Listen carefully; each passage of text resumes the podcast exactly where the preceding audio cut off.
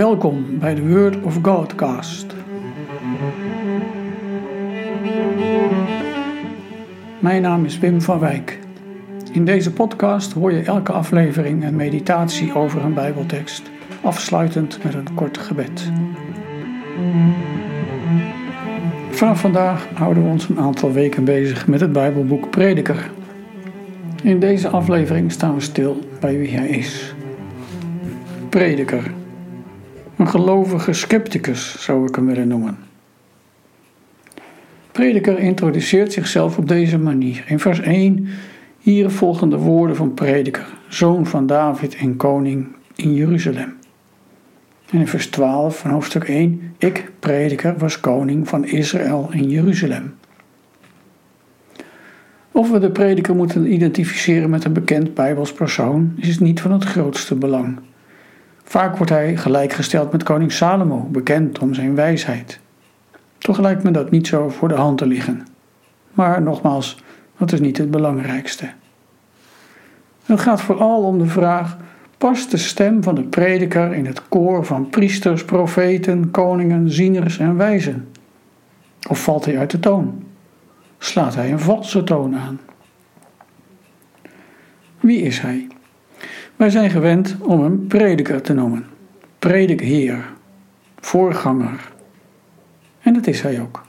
Hij is iemand die mensen om zich heen verzamelt. Een man van de kerk, zouden wij zeggen. Een man van de gemeente, een samenroeper.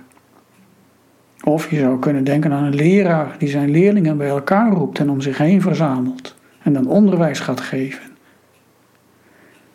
Nee, hij is niet een self-made geestelijk leider. Niet iemand die zichzelf opwerpt als een bijbelleraar of een goeroe, maar een geroepene.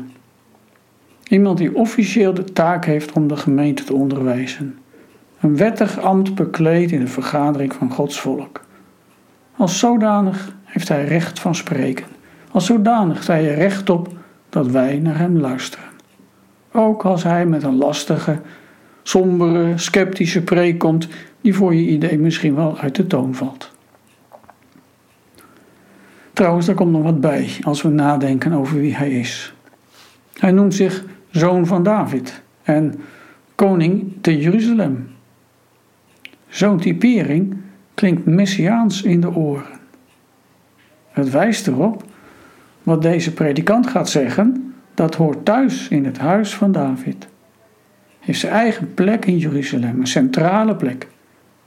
Het heeft te maken met messiaanse verwachtingen die gewekt zijn door Gods beloften. Zo neemt de prediker zijn plaats in, in de heilige schriften, naast de psalmen van David, de spreuken van Salomo, de liefdesliederen van Hooglied en de klaagliederen van Jeremia.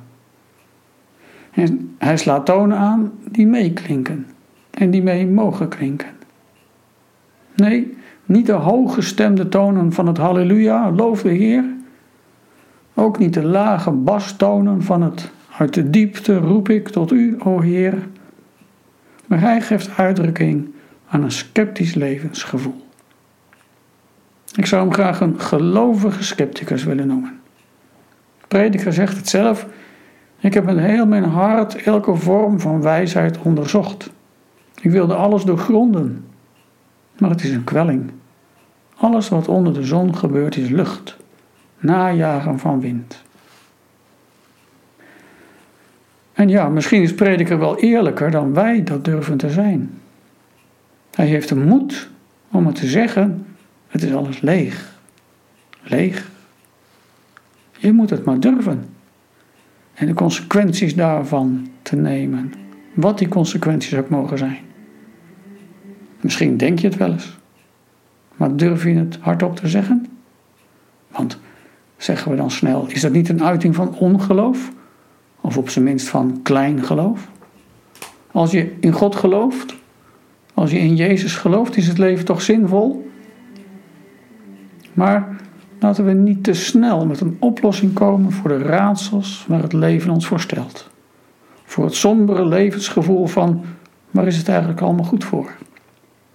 Probeer de boodschap van prediker op te vangen en te overwegen, want hij is het waard om goed naar te luisteren.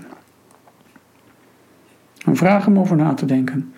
Hoe waardeer jij de plek van de prediker in de Bijbel als woord van God? Gebed. Heer, leer mij uw stem te verstaan, ook door de sombere gedachten en de donkere boodschap van de prediker heen. Amen.